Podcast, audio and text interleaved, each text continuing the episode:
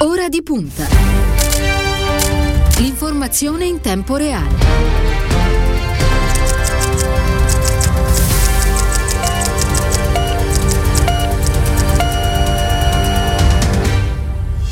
Martedì 4 maggio, sono trascorsi 5 minuti dopo le 14, buon pomeriggio e ben trovati all'ascolto da parte di Cristiano Bucchi, benvenuto nei nostri studi a Enzo Amendola, buon pomeriggio. Buon pomeriggio. E grazie, lo ricordo, sottosegretario alla Presidenza del Consiglio con delega agli affari europei, ex Ministro per gli affari europei, saluto anche Ilenia Daniello che quest'oggi si occuperà della parte tecnica, Andrea Draghetti per quanto riguarda lo streaming. E approfitto per ricordare ai nostri ascoltatori che avranno oggi l'opportunità di rivolgere le loro domande. Eh, a Enzo Amendola approfittando del nostro numero che ricordo è il 342 14 26 902 per favore messaggi scritti e non vocali. 342 14 26 902 Amendola noi normalmente partiamo dalla stretta attualità. Allora questa mattina sulla campagna vaccinale è intervenuta la Presidente della Commissione Europea Ursula von der Leyen ha scritto la campagna vaccinale sta guadagnando velocità in tutta Europa. Abbiamo appena superato 150 milioni di immunizzazioni, un quarto di tutti gli europei ha avuto la prima dose. Avremo dosi sufficienti, ha concluso la von der Leyen, per vaccinare il 70% degli adulti nell'Unione Europea entro il mese di luglio. Mi sembra che la strada ormai sia tracciata e proceda spedita. Lei che impressione ha? Eh, siamo ottimisti, il secondo trimestre è iniziato bene, il primo no, c'erano stati errori e dei ritardi, abbiamo fatto delle modifiche come europei sull'export, un export meno ingenuo di vaccini e allo stesso tempo anche rafforzato la produzione. Si sono scelti altri siti in giro per l'Europa proprio per aumentare le dosi di vaccini che avevamo già a nostra disposizione. Quindi questo secondo trimestre in Italia come in tutta Europa ha dei dati migliori. In Italia siamo oramai sui 500.000, ma dobbiamo crescere, dobbiamo accelerare e dobbiamo soprattutto spingere perché da qui a luglio, il secondo trimestre e poi il terzo, riusciremo a, a raggiungere gli obiettivi. Sappiamo che è la strada maestra quella dei vaccini. Eh, lavoriamo ovviamente anche per un eh, certificato verde digitale che introdurremo a giugno in tutta Europa per facilitare i viaggi, il turismo, ma la strada principale per uscire dal tunnel è assolutamente quella dei vaccini. Poi parleremo anche del certificato. A proposito di vaccini, visto che la von der Leyen è stata anche spesso oggetto di, di critiche, no? mi riferisco alle lentezze, come diceva lei nel, nel primo periodo, l'alternativa quale sarebbe stata? I forti contro i deboli? No, l'alternativa sarebbe stata peggiore di, di, di, come possiamo immaginarla. Immaginiamo che 27 paesi contrattualizzavano le differenti case farmaceutiche, sarebbe stata una scelta non, non, intelligente. Quello che è successo è che l'Unione Europea ha fatto degli accordi sui vaccini senza che eh, le stime della produzione fossero ancora chiare. In un caso specifico abbiamo avuto che le dosi che dovevano essere consegnate nel primo trimestre fino al secondo erano, sono assolutamente calate. Quindi abbiamo avuto dei problemi in alcuni contratti, altri contratti non si sono tramutati in vaccini, alcune compagnie non sono state capaci di svilupparlo in tempo, altri addirittura come Pfizer BioNTech addirittura ha aumentato le produzioni anticipando anche le consegne. Quindi io penso che errori eh, ce ne sono stati, dobbiamo, dobbiamo essere onesti e guardare quello che il nostro fabbisogno. Adesso siamo usciti dalla fase critica, stiamo accelerando, c'è una distribuzione in tutta Europa e soprattutto questi nuovi siti che abbiamo individuato in giro per l'Europa ci permette di aumentare e sviluppare una, un, un qualcosa che servirà, io lo dico anche per i prossimi anni perché noi vinceremo ovviamente da qui a luglio la sfida per raggiungere un obiettivo del 60-70% quindi uscire dall'emergenza diciamo però poi ecco. nei prossimi, prossimi mesi e anni dovremo essere capaci come europei di avere un'autonomia eh, sui vaccini, sui richiami che ci servirà, siamo onesti, diciamo la verità. Certo, insomma, bisognerà mandare a regime tutto questo, insomma, per, per vivere il più tranquilli possibile. Allora, la nostra Europa e il nostro futuro è il titolo dell'incontro che ieri ha promosso il Partito Democratico insieme al Partito Socialista Europeo, il gruppo dei socialisti e democratici a Bruxelles. Lei eh, ieri ha scritto su Twitter l'Europa è adesso ed è progressista. Mi racconta com'è andato questo incontro? è stato un ottimo incontro voluto dal segretario Enrico Letta, dal Partito Democratico in cui c'erano commissari che noi sosteniamo, non solo il vicepresidente Timmermans, ma Paolo Gentiloni che ha condotto negli ultimi mesi delle battaglie anche di successo a livello europeo, e il presidente David Sassoli che poi era, era potremmo dire la persona più abbracciata ieri. Che è stata quello... anche ospite nei nostri eh, studi so, ieri. Per questa interdizione che ha avuto, questa, questa questa scelta che io reputo una scelta molto limitata anche negli effetti della, dell'amministrazione russa. Eh, eh, sanzionare il Presidente del Parlamento europeo è sanzionare il cuore della democrazia liberale europea, è il Presidente è espressione di quello che è l'organismo di massima democrazia. Quindi ieri era al centro di, delle nostre attenzioni e della nostra solidarietà. È stata una bella iniziativa perché come progressisti abbiamo sempre difeso l'europeismo, l'integrazione europea come fattore di, di, crescita e soprattutto crescita della coesione sociale. Ci siamo accorti proprio che in questo anno drammatico Europa e progresso sono delle chiavi per reggere le sfide, non sono solo parole come ci accusavano in passato ed è stata anche il lancio di quella che è la la battaglia che faremo nella cosiddetta conferenza sul futuro dell'Unione Europea che si aprirà il 9 maggio e che per tempo aprirà a tutti i cittadini la possibilità di partecipare a questa mobilitazione per l'Europa che vogliamo, quindi non solo parlamenti e governi ma anche una partecipazione popolare. Io tra un po' incontrerò quasi 500 insegnanti in videoconferenza e discuteremo come le scuole parteciperanno a questo dibattito. Quindi è un momento forte per noi progressisti, deve, deve essere un momento di, di, forte mobilitazione. Va bene, appuntamento quindi 9 maggio, domenica, sì. domenica prossima questo, va bene. Allora, eh, parliamo di Next Generation EU, insomma dei, dei tanti tempi. È partito, è andato. Ecco, è andato, è andato superamento del patto di stabilità, stop alle politiche di austerità, debito comune, investimenti eh, mirati. Eh, c'è voluta la, la, peggiore crisi, insomma la pandemia, no? eh, per riposizionare l'Europa per far cambiare il vento, insomma, prima, prima, il lavoro che si era prodotto era, non aveva prodotto appunto i risultati sperati. No, purtroppo sì, quello che è stato il grande salto di solidarietà in termini di politiche fiscali, economiche, di coesione sociale è dovuto a una delle più grosse crisi che abbiamo vissuto e che stiamo ancora attraversando, quella del Covid-19. L'Europa ha fatto in pochi mesi strada che noi da tempo proponevamo, cioè di avere una politica in cui si mettono insieme le risorse, addirittura con i bond, che è una, è una parola che si usa da vent'anni e non è mai stata messa in pratica, avere delle risorse per fare investimenti comuni. Attenzione, non per per distribuire soldi ai 27 paesi, ma scegliamo tutti insieme di investire su economia eh, green, su digitale, su coesione sociale. Quindi queste risorse, questi 750 miliardi, saranno per il mercato unico europeo e per rafforzare quella che è l'Unione Europea della coesione sociale. Quindi è stata una scelta forte, è una scelta forte, accanto a questo abbiamo per la prima volta sperimentato, grazie al lavoro di Paolo Gentiloni, SURE, che è uno strumento anch'esso finanziato con dei bond che ha distribuito quasi 100 miliardi in giro per l'Europa in termini di disoccupazione per aiutare i paesi che come l'Italia che hanno, hanno, avuto e hanno vissuto il dramma della disoccupazione in questi mesi. Quindi io credo che l'Europa ha fatto dei salti.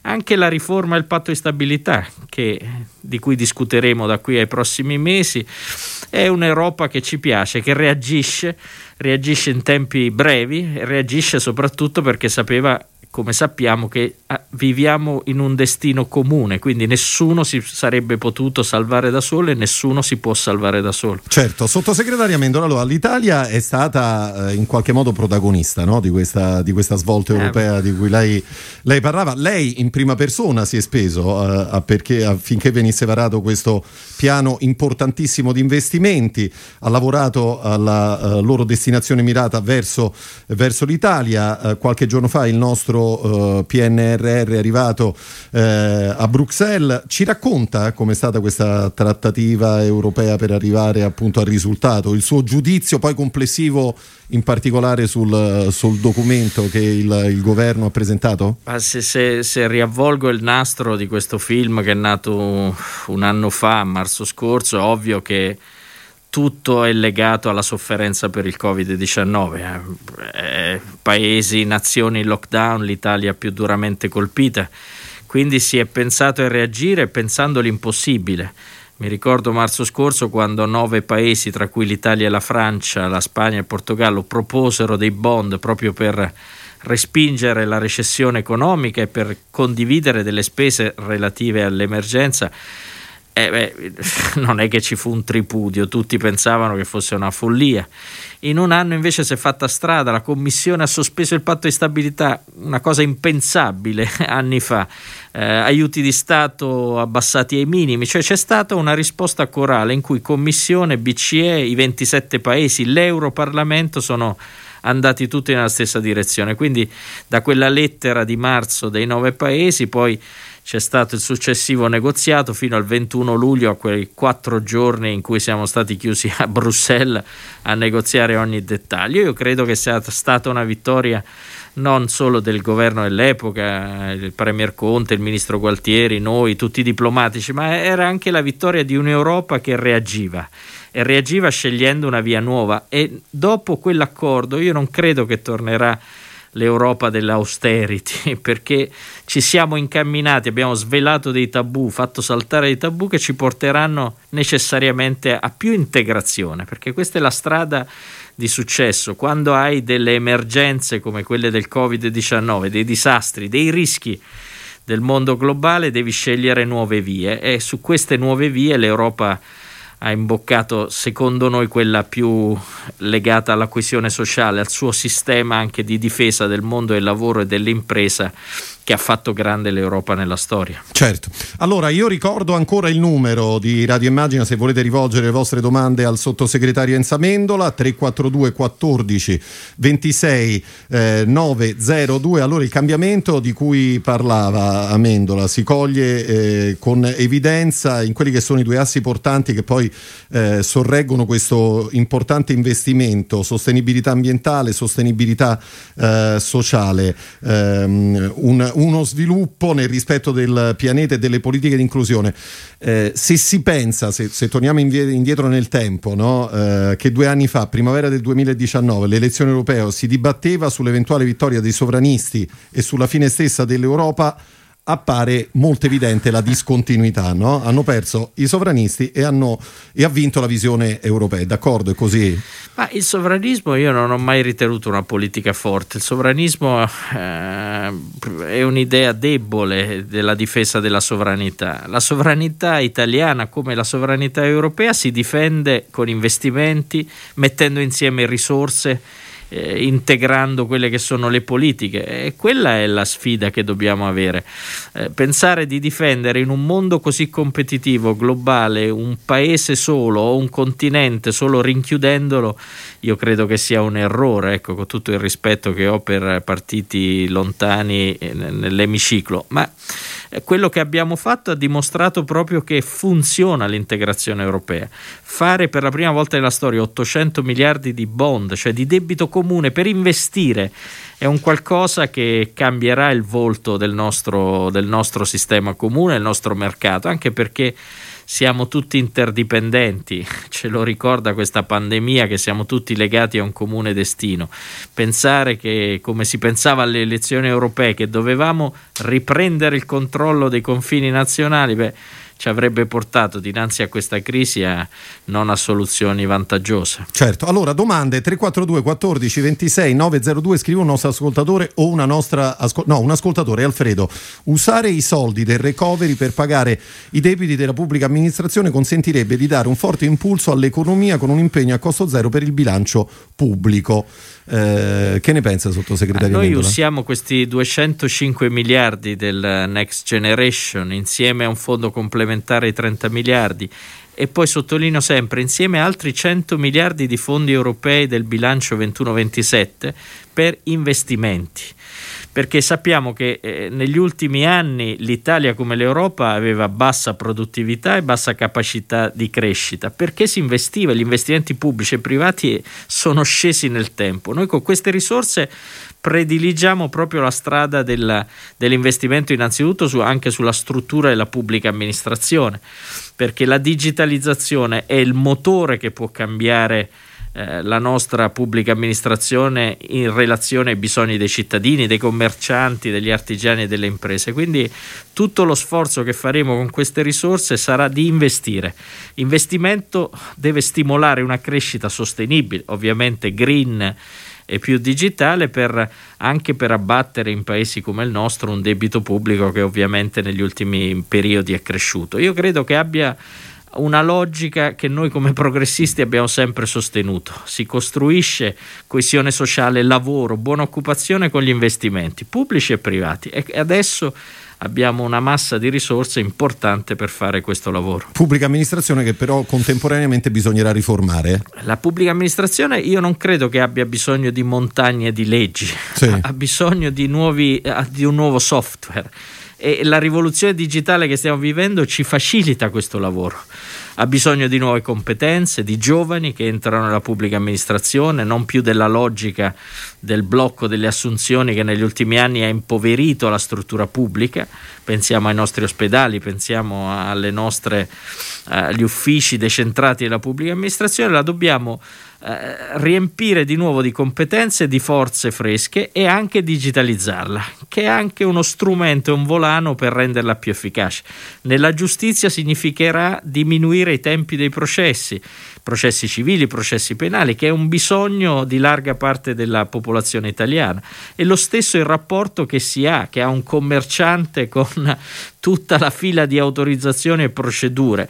Beh, eh, noi dobbiamo trasformarla in un meccanismo diretto, non più nel, in, quella, in quella sfilza di 37 pagine in cui devi ripetere il tuo codice fiscale per 15 volte. Sappiamo benissimo che il digitale trasformerà tutto questo e parte di queste risorse, un'importante parte, più del 20%, andranno proprio investite dal PNRR su questa sfida. Perché dig- digitalizzazione e semplificazione sostanzialmente? È semplificazione, è semplificare il rapporto tra cittadini e Stato, non più sudditi, ma prendere quello che hai bisogno anche eh, in maniera diretta. Allo stesso tempo parte di quelle risorse sappiamo che serviranno anche per la, nuovi livelli di istruzione perché le competenze digitali si insegnano dalla scuola e sappiamo che parte di quelle risorse serviranno anche per i lavoratori perché queste grandi transizioni, il green e il digitale, si crea nuova occupazione nelle fasce giovanili, ma può creare anche nuova esclusione, quindi dobbiamo utilizzarle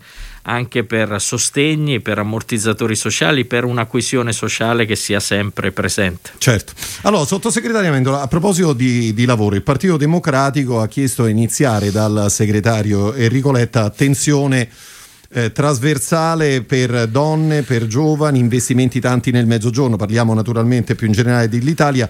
Adesso ehm, bisogna far arrivare a terra questi, questi investimenti no? per trasformare il paese. In che modo? Adesso il governo si sta organizzando, credo già nelle prossime settimane, per avere dei decreti che delineano il sistema di governance, cioè di governo esecutivo del piano e che dota anche questo governo di procedure eh, che siano più veloci, corsie preferenziali, sburocratizzazione di alcuni processi autorizzativi, perché sappiamo che questo piano eh, deve essere impegnato entro il 2022 e tutte le risorse spese entro il 2026. Quindi servirà un governo del progetto più veloce con norme che ovviamente il Parlamento eh, dovrà vagliare che aiuteranno a una velocizzazione e a una sburocratizzazione totale eh, del, del, del, di queste risorse, pena, se no sarebbe, ci sarebbe la beffa di perdere queste risorse perché non sarebbero impegnate. Quindi questo è il prossimo passaggio.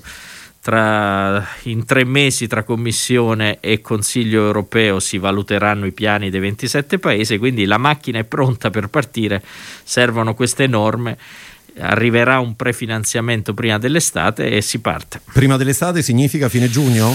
Significa devono passare adesso mh, mm, quasi tre mesi per le procedure di autorizzazione dalla parte della Commissione del Consiglio, quindi eh, siamo ottimisti che prima dell'estate, inizio estate, arriveranno. Possano arrivare queste risorse, sì. va bene. Allora, sottosegretaria Mendola, eh, diciamo che appunto si può parlare di lavori in corso, no? c'è un, un, cantiere, un cantiere aperto, adesso il Partito Democratico, i socialisti, i democratici europei eh, si dovranno impegnare su alcuni punti per il superamento definitivo del patto di stabilità, lo diceva all'inizio, diritto di veto di un singolo Stato e dell'anacronistica regola dell'unanimità, di rendere permanente il Next Generation EU così come ha chiesto il Partito Democratico, magari di iniziare a pensare a un sistema sanitario comune. Questo ha detto ieri ai nostri microfoni, proprio in questi studi, il Presidente del Parlamento europeo David Sassoli. Ci sono moltissime aspettative, insomma, forse troppe. Eh, io se ripenso a quello che è successo quest'anno nel, in termini di riforma della politica europea, eh, quando si pensava all'impensabile, dobbiamo continuare a essere inappagati. Bisogna continuare, non bisogna fermarsi, bisogna avere coraggio perché la strada è quella dell'integrazione. Quindi tutti i salti in termini di coesione, di politiche comuni, bisogna farli. Il patto di stabilità aveva dei caratteri che erano anacronistici, anche desueti prima del, del Covid. Adesso bisogna riformarlo nella sua struttura portante. Il diritto di veto non aiuta i paesi a esprimersi in maniera veloce, a aumentare la democrazia, anzi la blocca. E poi se mi per, posso permettere il mio sogno è che da questa spinta a un'Europa più autonoma, più forte, più verde, perché siamo campioni adesso insieme all'amministrazione americana degli accordi di Parigi, quindi della neutralità climatica come sfida globale io mi auguro che l'Europa ri, rialzi la testa, trovi l'unità e la forza per la risoluzione dei conflitti. Sarebbe importante, eh, sottosegretario Mendola, senta, parliamo un attimo della maggioranza che sostiene il, il Presidente del Consiglio Mario, Mario, Draghi. In un governo così ampio bisogna starci, insomma, evidente, molto, eh, molto convintamente. Il Partito Democratico lo ha, lo ha ribadito. Eh, però come si fa a essere nella stessa maggioranza con chi ogni giorno cerca in qualche modo di differenziarsi? Penso naturalmente al, al segretario della Lega Matteo Salvini.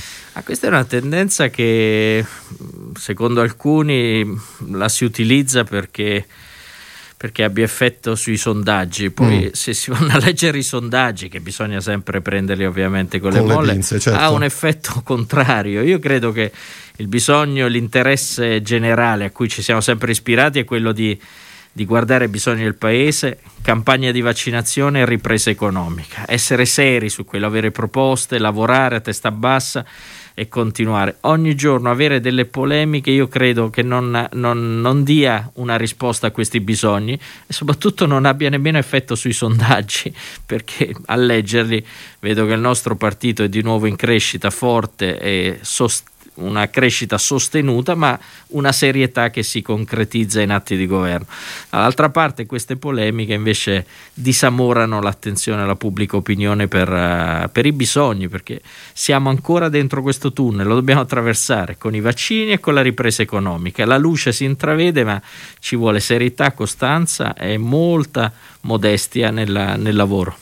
Certo, Amendola, allora eh, siamo giunti praticamente al termine del nostro, del nostro spazio. Uh, abbiamo iniziato parlando di vaccinazioni, io la vorrei riportare sul tema, sul tema sanità perché il PNRR ha destinato parecchie risorse a questo, a questo capitolo. Secondo lei come andrebbe ripensato il sistema sanitario italiano? Uh, magari rafforzando prima di tutto la medicina di prossimità, così come qualcuno ha Quella è la grande chiesto? sfida. Io sono contento perché il Ministero della Sanità uh, di queste risorse sono tutte risorse per investimento, al di là delle risorse consistenti che sono cresciute negli ultimi anni per la spesa sanitaria.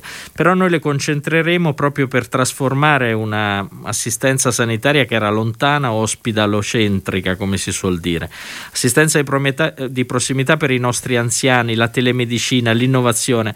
Non è vero che aumenterà la spesa, anzi avrà effetti benefici proprio su, su alcuni elementi che abbiamo visto nella spesa corrente negli ultimi anni e soprattutto darà vista la tragedia che abbiamo vissuto con il Covid, darà le risposte a delle falle che si sono purtroppo evidenziate negli ultimi mesi in tutta Italia. Quindi sono degli investimenti che vanno nell'interesse dei nostri anziani, delle comunità più fragili, delle comunità più lontane dai centri abitati e soprattutto investe su nuova tecnologia digitale che trasformerà la spesa, la spesa sanitaria. Credo sia un progetto forte.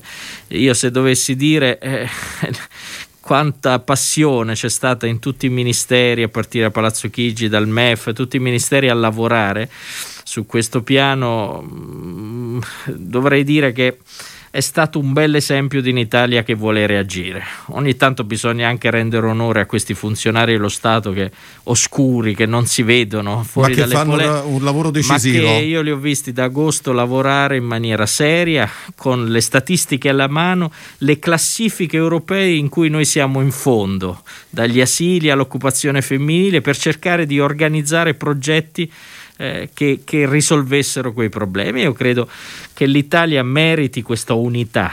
Poi torneremo a litigare su tutto il resto, ma queste sono risorse non per il governo Conte o per il governo Draghi, per l'Italia e meritano che siano patrimonio di tutti quanti. Eh sì, sarebbe molto importante. Enza Mendola, grazie per essere stato con noi, lo ricordo, era il sottosegretario alla Presidenza del Consiglio con delega agli affari europei, ci ritroveremo magari con per piacere. commentare viva, una... Viva, diceva? Viva Radio Immagine. Ecco, facciamo eh. anche un po' di pubblicità alla nostra emittente che non fa male. Grazie ancora, noi ci fermiamo con la prima parte di Ora di Punta, ci ritroveremo tra pochi minuti e continueremo a parlare di pandemia, ma questa volta con la cronaca. Ci trasferiremo in India, restate con noi.